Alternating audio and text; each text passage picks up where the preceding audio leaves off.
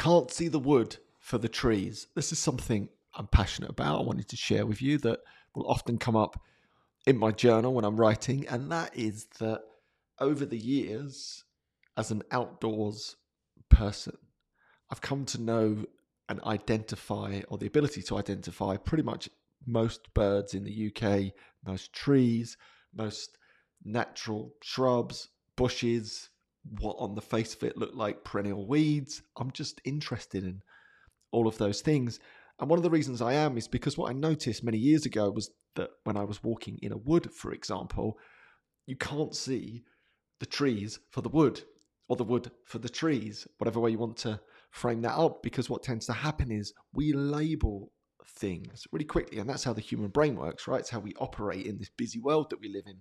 But unfortunately, what can happen when we label things en masse, we miss their beauty in the moment. A tree is just a tree, right? A bird is just a bird, right?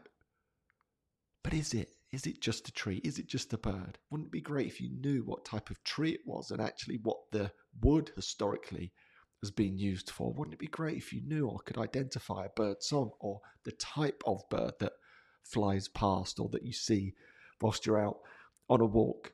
Wouldn't it be wonderful to be able to identify and know what some of the wild herbs and their medicinal purposes they may have had many years ago and still do clearly.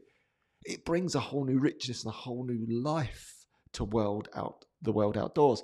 And then when you reflect on that slightly deeper i think that is a wonderful metaphor for life in general.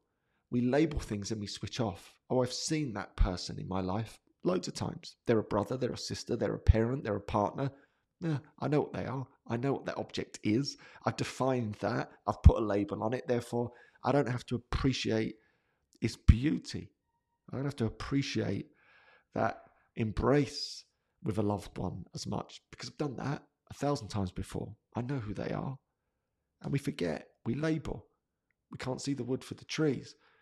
And what I like to do, and a beautiful approach to life in general, is to bring that curious approach to everything and anything from the woods and nature to the people and places and things that are in your life. We have to remember no man or woman steps into the same river twice. That's another mantra that I carry with me all the time. You have never, when you're walking in the woods, for example, seen that particular tree at that particular moment ever. Even though you might label it as a forest, label them all as trees, you've never ever seen that tree in that moment of time before. You can't have. No man or woman ever steps steps in the same river twice because they're not the same person each time they step into that river or see that person in your life or embrace a loved one. You've never been there before. You've never met, seen, or been around or embraced that loved one before in that moment because now is all you have.